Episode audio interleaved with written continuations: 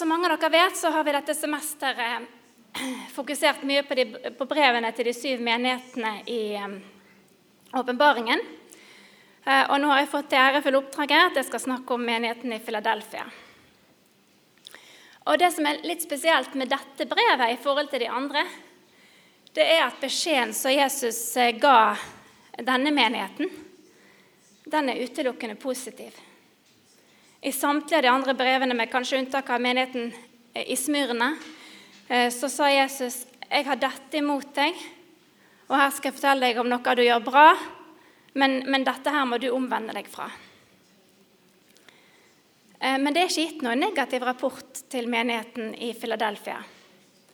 Jesus berømmer faktisk kirken. Um, så hvis vi lurer litt på hva er det Gud er ute etter fra oss i vår menighet, hvilken type kirke er det eh, som Gud har behag i, hva er det som karakteriserer en sånn kirke, så tror jeg at vi finner faktisk ganske mye av svaret i denne menigheten, i brevet til denne menigheten. Så kan du bare ta opp eh, teksten, så vil jeg bare lese brevet i sin helhet. Skriv til engelen for menigheten i Philadelphia. Dette sier den hellige og sannferdige, han som har Davids nøkkel, han som åpner så ingen kan stenge, og stenger så ingen kan åpne. Jeg vet om dine gjerninger. Se, jeg har satt foran deg en åpnet dør som ingen kan stenge. For du har liten kraft, og du har holdt fast ved mitt ord og ikke fornektet mitt navn. Se, jeg skal la noen komme fra Satans synagoge, slike som lyver og sier de er jøder, men ikke er det.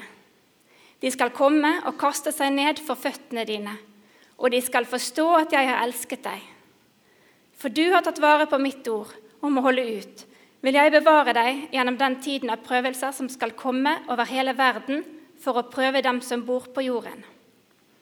Jeg kommer snart. Hold fast på det du har, så ingen tar seierskransen fra deg. Den som seirer, vil jeg gjøre til en søyle i min Guds tempel, og aldri mer skal han forlate det.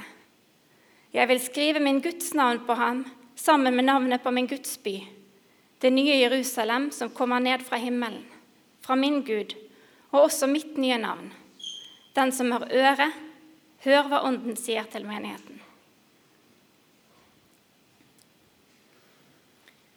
Brevet ble sendt til menigheten i byen Philadelphia, som i dag er kjent som Al-Sehir. Jeg tror det er sånn det uttales.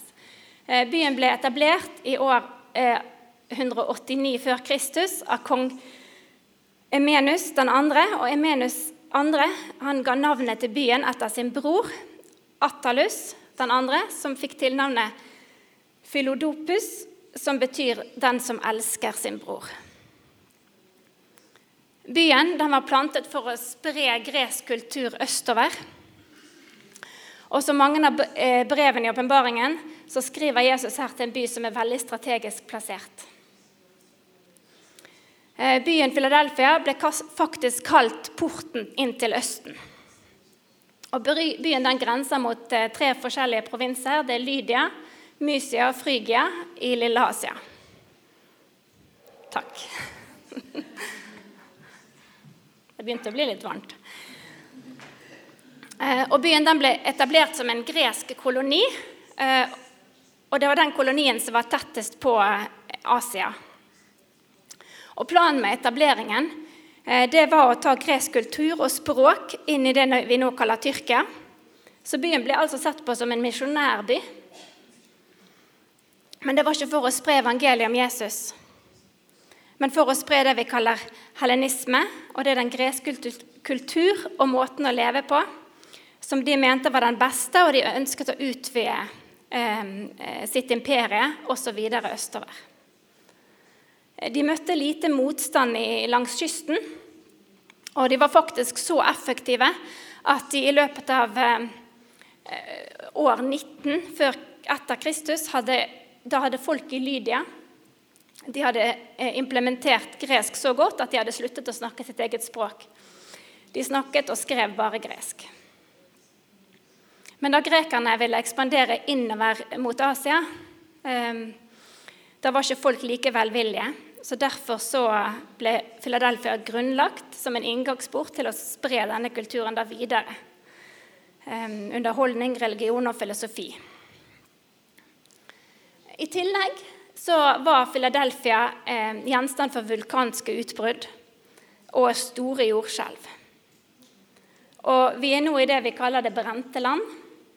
Det var mye vulkansk lava i og omkring byen. Eh, og det gjorde at jorden var spesielt fruktbar, og de dyrket veldig mye druer her. Fordi at eh, disse vinstokkene de liker seg veldig godt i, i vulkanske områder. da. Og ikke overraskende så var hovedguden eh, for denne byen vinguden Dionysus. Så byen var fruktbar, men du visste jo heller aldri når det neste jordskjelvet kom. Og veldig ofte, for det var veldig ofte dette skjedde, så måtte eh, byens innbyggere rømme ut av byen for å, å slippe bare alt de hadde i hendene, og, og, løpe fra de falne bygningene og store steinene. Den gangen var det jo bygd med, med store steinblokker, eh, så, de løp rett og slett for livet. Så når Jesus i vers 12 sier at han skal aldri mer måtte forlate byen, så visste han nøyaktig hva han prata om. For det betydde å flykte for livet når hele stedet rista og de store steinene falt ned i gatene.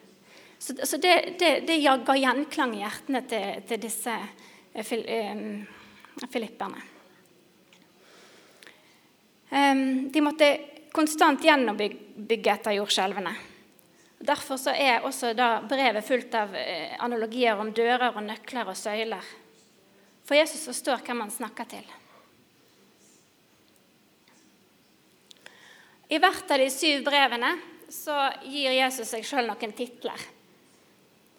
Og Han beskriver seg sjøl for menigheten, og der han beskriver ulike fasetter av seg sjøl. Eh, av sin natur og sin majestet. Og det er slike som vil være spesielt nyttige for akkurat den menigheten han snakker til i akkurat det brevet. Og Det er litt interessant å se hvordan han beskriver seg sjøl til menigheten i Philadelphia. Hopper vi bak, tilbake til Åpenbaringen 3, kapittel 7, så står det Skriv til engelen for menigheten i Philadelphia. Dette sier den hellige og sannferdige. Han som har Davids nøkkel, han som åpner så ingen kan stenge, og stenger så ingen kan åpne. For det første så ble vi fortalt at Jesus han er hellig. Vi sang så fint om det her i sted. Og det er to aspekter av ordet 'hellig' som jeg vil belyse nå. De aller fleste av oss er kjent med at ordet 'hellig' betyr eh, adskilt fra. Å skilles fra noe. Og vi vet alle at Gud er adskilt fra synd. Han er ren. Eh, han er adskilt fra alt som er mørkt og syndig. Men Hans hellighet er også en annen anvendelse, eh, som, som egentlig går enda dypere. For han, han, skilles ikke bare fra alt som er mørkt og syndig, han skilles også fra alt som er skapt, på den måten at han er en helt annen. Han er ikke bare skilt fra det som er dårlig, men han er uendelig mye større. Uendelig mye mer overlegen enn alt det som er bra. Han sier 'jeg er hellig', og det vil si at jeg er en hellig Gud. Jeg har all makt, all autoritet. Det er ingenting som er umulig for meg. Men så sier han også 'jeg er hellig som et menneske'. Han skjønner fristelsene som vi går igjennom. Han vet hva det koster å adlyde når man står overfor vanskelige omstendigheter. Han er, han er utsatt for press og fristelser. Så når han sier at 'jeg er hellig' til menigheten i Philadelphia, så sier han faktisk at 'jeg forstår faktisk hva du går igjennom'. Jeg forstår situasjonen du står overfor og jeg forstår hva kostbar lydighet handler om. Og det 'Jeg er den hellige' det er en tittel som er brukt om Gud. Og Det som er litt sånn slående i åpenbaringen, det er jo det at, at de samme titlene ble brukt på både Gud og Jesus. Og Dette peker jo tilbake på at Jesus er Gud.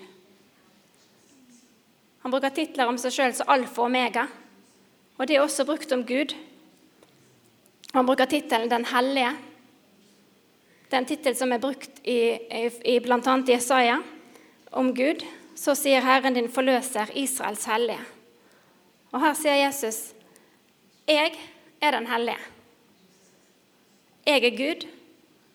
Du har alt du trenger i meg.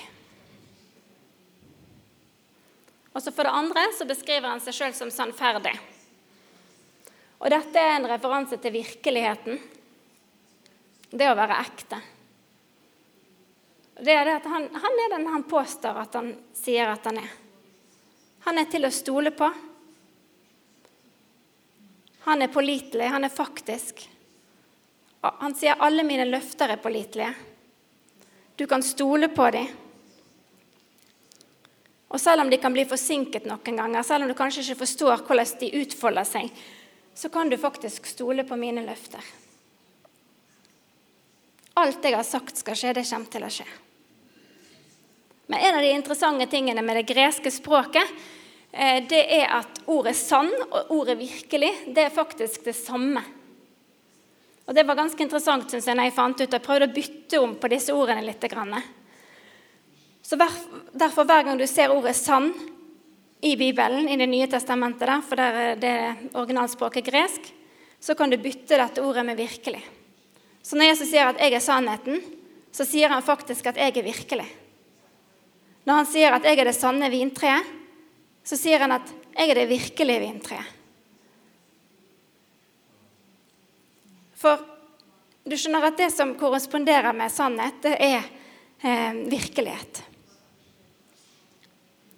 Så hvis en ting er sant, da er det reelt. Og hvis det ikke er sant, da er det ikke virkelig.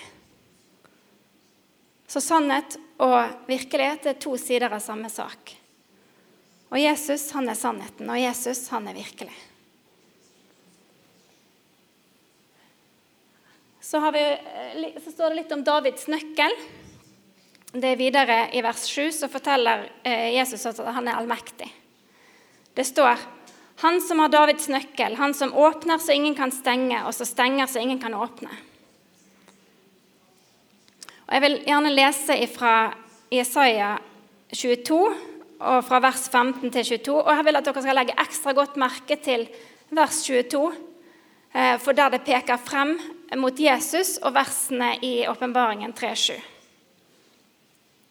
Så sier Herren, herskarenes Gud, gå inn til denne forvalteren Skjebna, han som styrer kongens hus.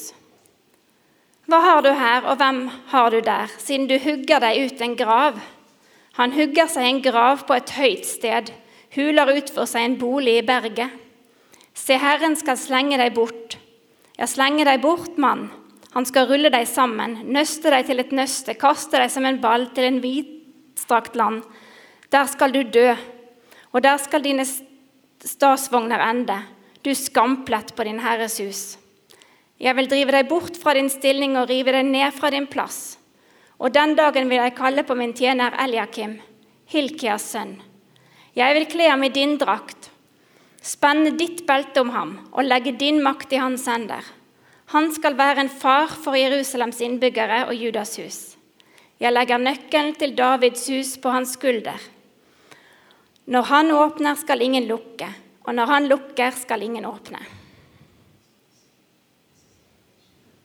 Jeg tror at det er denne historien eh, i Det gamle testamentet som Jesus refererer til når han skrev dette brevet. Eh, og Det er en historie om en forvalter eh, som hadde nøkkelen til Davids palass. Og Derfor så hadde han også da makten til å åpne rom og slippe folk inn, og åpne dører og slippe folk ut. Eh, denne mannen han var nummer to etter kongen, både i autoritet og i, i stilling. Men etter hvert så ble hjertet til Skjebna det ble hardt, og han ble stor i egne øyne. Han synes til og med at han var viktigere og mer verdt enn kongen. Og I Isaiah 14, 14 så gis det en beskrivelse av Lucifers tanker om seg sjøl, og hvordan, han, eh, hvordan, hans opprør mot Gud var. Det står i Isaiah 14, 14, der det gir en beskrivelse. For han ønsket å sette seg sjøl i Guds sted. Han sa bl.a. at 'jeg vil gjøre meg eh, lik den høyeste'. Han ville gjøre seg sjøl lik Gud. Og Det var akkurat det som var i Skjebnas hjerte og Skjebnas tanker. Han ville gjøre seg lik som kongen. Og Når vi leser fra teksten, så begynte Skjebna å bygge en, en steingrav for seg sjøl. Stor og pragende, som en kongelig grav. Han tenkte i sitt hjerte at siden han hadde nøkkelen til, til eh, palasset til kongen, så var han dermed høyt ansett, viktig person. Og det var det som gjorde at Gud måtte sparke han ut av landet. Og skjebnen han døde et annet sted uten ære og uten en kongelig grav. Og I hans sted så ble Eliakim satt, en mann som var ydmyk og til å stole på. Og han fikk nøkkelen til palasset. Og Eliakim han hadde da myndighet til, eh, til å frigjøre ressursene til Israel i hele landet. Han hadde kongens autoritet. De dørene som han åpnet, de kunne ingen mann lukke. Og de dørene som han stengte, de kunne ingen mann åpne.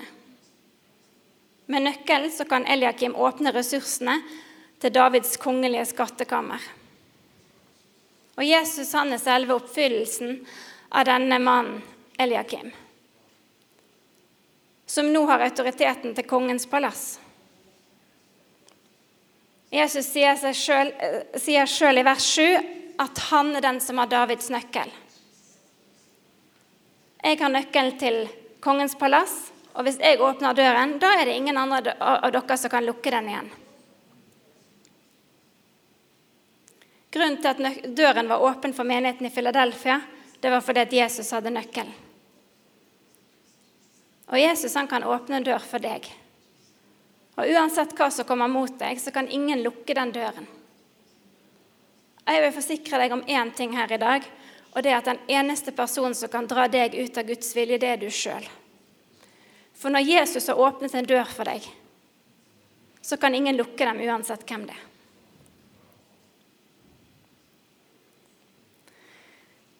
Men hvor står denne lille Philadelphia-menigheten? Vi får vel egentlig bare vite noen få ting. Og Blant annet så står det 'For du har liten styrke'.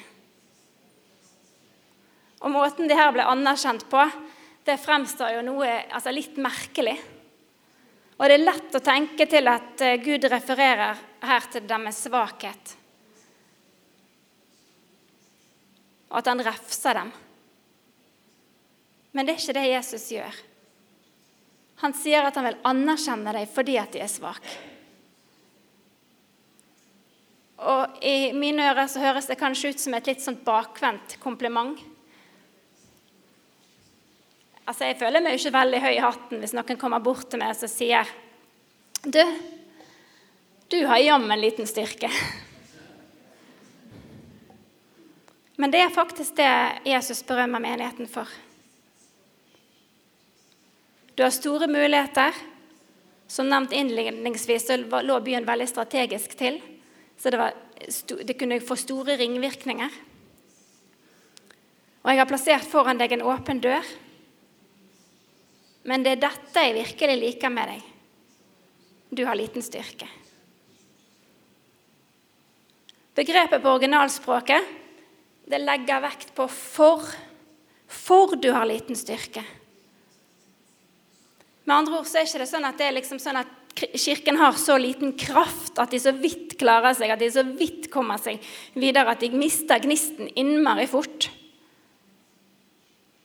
Men det er heller det at Gud påpeker at de har liten styrke i seg selv, slik at kraften og kilden, det må komme fra Han. Denne menigheten er fullstendig avhengig av Jesus. Denne menigheten forstår hvor ekte styrke kommer ifra. Og Det er litt sånn innslag av en guddommelig ydmykhet her. I motsetning til menigheten vi hørte om i forrige uke, Sardes, som var veldig innflytelsesrik, hadde stor styrke. Men de ble hovmodige, og de satte lit til sin egen styrke. De glemte at det er Gud er den som velsigner, og Gud er den som åpner dører. I 1. Korinterne 1,27 så står det Og det som i verdens øyne er svakt, det utvalgte Gud seg for å gjøre det sterke til skamme. Ja, det som i verdens øyne står lavt, det som ble foraktet, det som ikke er noe, det utvalgte Gud seg for å gjøre til intet det som er noe. Så Det vil si at verken rikdom eller innflytelse eller menneskelig visdom kan gjøre tjenesten din effektivt. Det er det bare Gud som kan. Det er bare Gud alene som åpner dører for oss. Det er bare Han som kan gi vekst. Så hvis du har liten styrke, så er det faktisk helt ok. For om du har liten styrke, da blir du fullstendig avhengig av Jesus. Og det er der han har lyst til å ha oss. Videre eh, så sier Jesus og menigheten at du har holdt fast med mitt ord. Eh, å holde fast ved hans ord det er ikke bare å verdsette ordet hans, men det betyr faktisk å adlyde det. Um, dette var en liten menighet i en liten by som sto opp for det som var riktig. Og vi må spørre oss selv det spørsmålet når er det tid for å stå opp uansett konsekvenser? Um, Henry Ward Betcher han var en berømt amerikansk taler på 40- og 50-tallet. Eh, og han talte i en tid da det var veldig vanlig å tale litt sånn hardt og litt sånn Dere må gjøre det som er riktig. Men Henry Ward Batcher han var kjent for å tale om Guds kjærlighet. Han fikk faktisk enormt mye kritikk fordi han var så opptatt og talte for mye om Guds grenseløse kjærlighet. Han var en som sa at hvis ikke du er klar over at Gud elsker deg, så kommer du ikke til å klare å utføre den oppgaven Gud har for deg. Men selv om han talte om Guds godhet og Guds kjærlighet, så visste han når det var eh, viktig å stå opp for det som var riktig også. Og Han fortalte en historie fra når han var liten. Han hadde en helt spesiell lærer da, som var litt, eh, han var litt sta og litt streng, og elevene var egentlig ganske redd for ham. Og denne læreren han så på unge Batcher og sa jeg vil at du skal reise deg og svare på dette spørsmålet. Han spurte et ganske enkelt spørsmål, og Batcher reiste seg og, og svarte eh, det riktige svaret, egentlig. Og Læreren bare så på han og sa vet du hva, dette er helt feil. Sett det ned igjen. Batcher han satte seg fortumla ned og skjønte ingenting. Så gikk læreren videre til neste elev, ba eleven reise seg og ba han svare på samme spørsmålet. Eleven svarte akkurat det samme. Og læreren ble mektig sint og ba han sette seg ned med en gang. Så gikk det videre til, femte, nei, til tredje, fjerde og femte eleven og tilbake igjen til Batcher. Og Batcher reiste seg og avga det rette svaret igjen. Læreren ble rasende og sa 'Sett ned, dette svaret ikke riktig'. Men Betcher ble stående, og så så han rett inn i øynene til læreren og så sa han Sir, jeg setter meg ikke. Det er du som tar feil. Og Da så læreren på han og så sa han, endelig en som tør å tenke sjøl. Det øyeblikk der vi trenger å stå opp for det som er riktig Jeg vet ikke om du har vært i en sånn situasjon tidligere at du visste at du burde stå opp for noe, eh, men du ikke gjorde det. Eller at du har vært i en situasjon der du visste at du tok feil, og så bare fortsatte du likevel. Der har i hvert fall jeg vært. Problemet er jo at vi stort sett vet hva som er rett og galt. Men clouet er å ta det moralske ansvaret eh, og si at 'jeg tok feil'. Eller stå opp og si 'vet du hva, jeg bryr meg ikke om konsekvensene her', men det som skjer nå, det er helt galt, og jeg må stå opp for det som er riktig.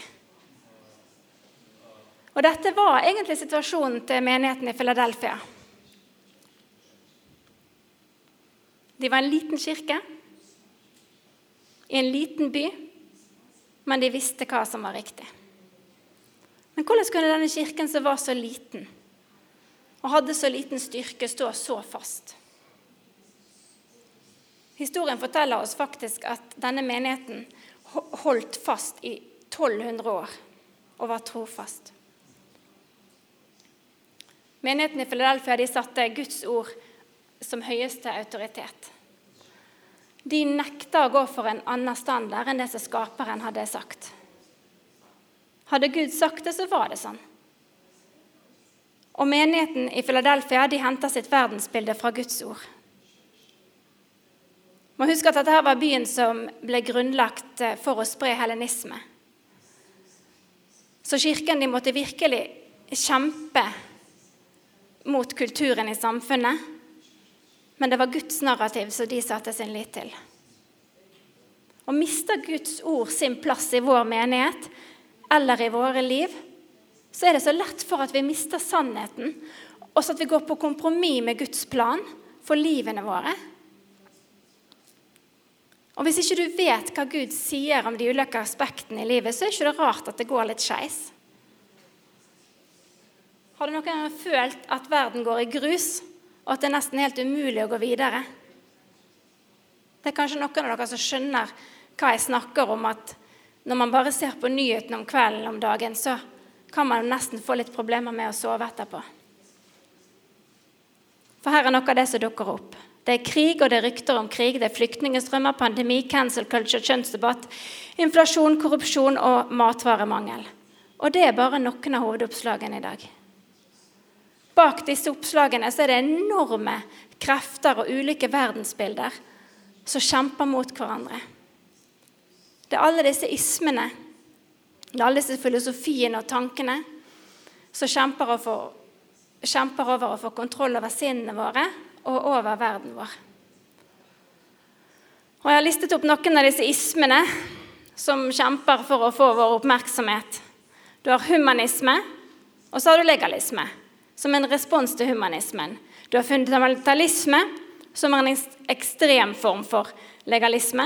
Og du har hedonisme, og så har du kusinen, konsumerisme. Og så har du globalisme, og det produserer ateisme og agnostisisme. Som kommer fra modernisme, og modernisme er faktisk over, og vi har nå postmodernisme. Og Noen sier til og med at vi ikke har postmodernisme mer, men neopostmodernisme. Så her er spørsmålet hvordan bli stående med optimisme? Med alle disse nyhetsoppslagene, kan vi være folk som vandrer med oppmuntring og optimisme? Kan du gå rundt med et smil om munnen? Jeg syns denne kirken her er et perfekt eksempel. Philadelphia-kirken måtte holde ut. De hadde forfølgelse fra eh, Satans synagoge, står det. Det var en gruppe jøder. Og så hadde de forfølgelse fra hedninger i en by som hatet at de ikke bøyde seg for Cæsar og de greske gudene. Samtidig så hadde de naturkatastrofer som ødelagte hjemmene deres. Om noen hadde grunn til å gi opp, så var det nettopp menigheten i Philadelphia. Men det gjorde de ikke. De sto fast på Guds løfter selv i en ekstremt krevende hverdag. Midt i alle vanskelighetene så stolte de på Gud istedenfor å bebreide Gud. Gud sier sjøl at en av de vesentligste egenskapene med denne kirken som gjorde at de ble velsignet, var at de bevarte ordet. Ikke bare eh, bevarte de det i menigheten, men de bevarte det også i hverdagslivet sitt. Og de fulgte ordet. Og så hadde de en dyp lojalitet til Jesus. Og dere har ikke fornektet mitt navn, står det. Og sett i lys av de andre brevene som finnes i åpenbaringen, så er det tydelig at de hadde bevart den første kjærligheten til Jesus.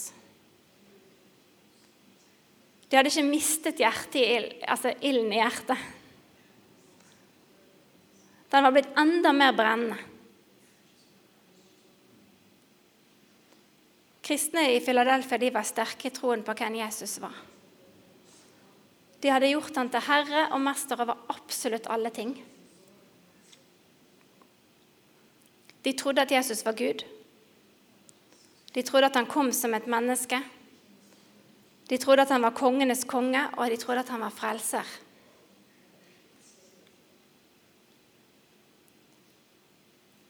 De ville ikke fornekte hans navn. Du husker kanskje fra sånne historiebøker eller filmer du har sett om Romerriketiden. Og da måtte de eh, gjerne gå fram til en sånn eh, alterplass og bekjenne at Cæsar var herre. Og da, De ble veldig ofte disse kristne spurt om å gå fram til et sånt alter og så benekte Jesus og, og, og sette Cæsar på tronen. Men det, det ville ikke disse eh, kristne i menigheten i Filadelfia gjøre. De sto opp for Jesus. Og her er det Jesus sier til kirken i vers 9. Se, jeg skal la noen komme fra Satans synagoge, slike som lyver og sier de er jøder, men ikke er det.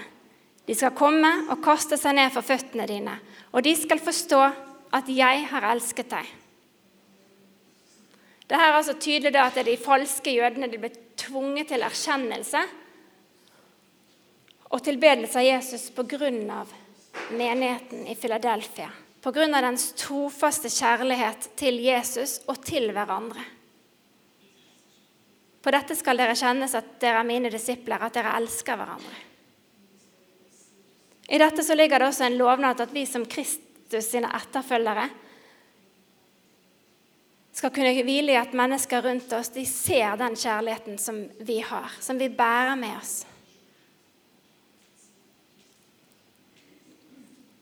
Så når vi føler at vi er svake, så er vårt vitnesbyrd faktisk mye sterkere enn det vi aner. Han har lovet å ydmyke fienden. Han lover å bevare menigheten fra prøvelsens time som skal komme over hele jorden. Og så Når Jesus sier at det skal komme en prøvelse over hele jorden, så sier han til dem at 'jeg skal bevare dere'. Dette er et løfte som bare er lovet til menigheten i Philadelphia, fordi de har vært trofast. Det er lovet en liten, trofast kirke at Jesus skal gi dem spesiell beskyttelse. Videre i vers 11 så sier han, 'Jeg kommer snart. Hold fast på det du har, så ingen kan ta seierskransen fra deg.' Så alt det denne kirken her trenger å gjøre, det er å holde fast på det de har. Så ingen vil ta seierskransen fra dem. At ingen vil eh, eh, ta fra dem den belønningen som kommer. Og kronen her det er jo eh, likestilt med disse gull- og sølv- og bronsemedaljene som, som eh, vi vinner får i, i mesterskap. Men den gangen så hang de ikke det rundt halsen din. Da lagde de en krans av oliven, og så, og så satte de det på hodet ditt. Det er kronen til noen som har løpt løpet, som har kryssa mållinjen, som har holdt ut og ikke gitt opp. Og løftene for fremtiden denne menigheten får, det er så fascinerende. Han lover først at de skal få lov til å være støtter i Guds tempel. For Gud og lammet de vil være tempelet.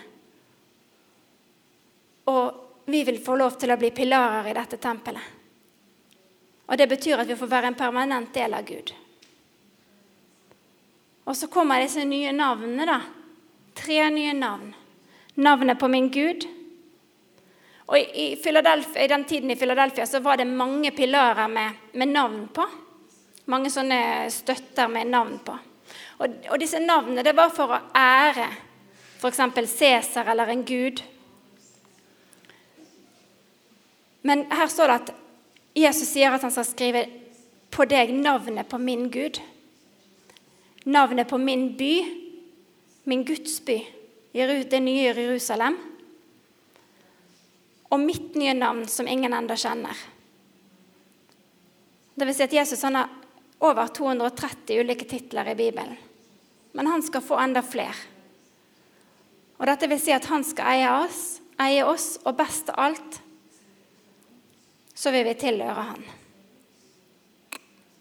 Så når islam svøpte over Midtøsten, Nord-Afrika og Tyrkia, eller dagens Tyrkia, da, eh, så var dette faktisk den siste bastionen som holdt stand.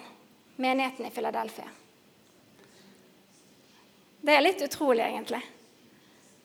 Det var den siste som kapitulerte. Og dette var når tyrkerne invaderte eh, på 1400-tallet. Og Det tragiske er at de ble bedratt av kirken i Bysantium. eh, som er i Istanbul i dag. Og det var en kirke som var sjalu på menigheten i Philadelphia. Og, og, og noe av det mest finurlige er at selv om det er veldig få ruiner igjen eh, i Philadelphia-byen i dag, fordi de er gravlagt under nye bygninger, nye fabrikker, så er det ett lite sted som har, har overlevd fra tidlige tider. Og alt du kan finne der, det er kirkepilarene til menigheten i Philadelphia. Er ikke det litt fascinerende? Den som seirer, vil jeg gjøre til en søyle i min Guds tempel, og aldri mer skal han forlate det. Aldri skal han måtte rømme for livet.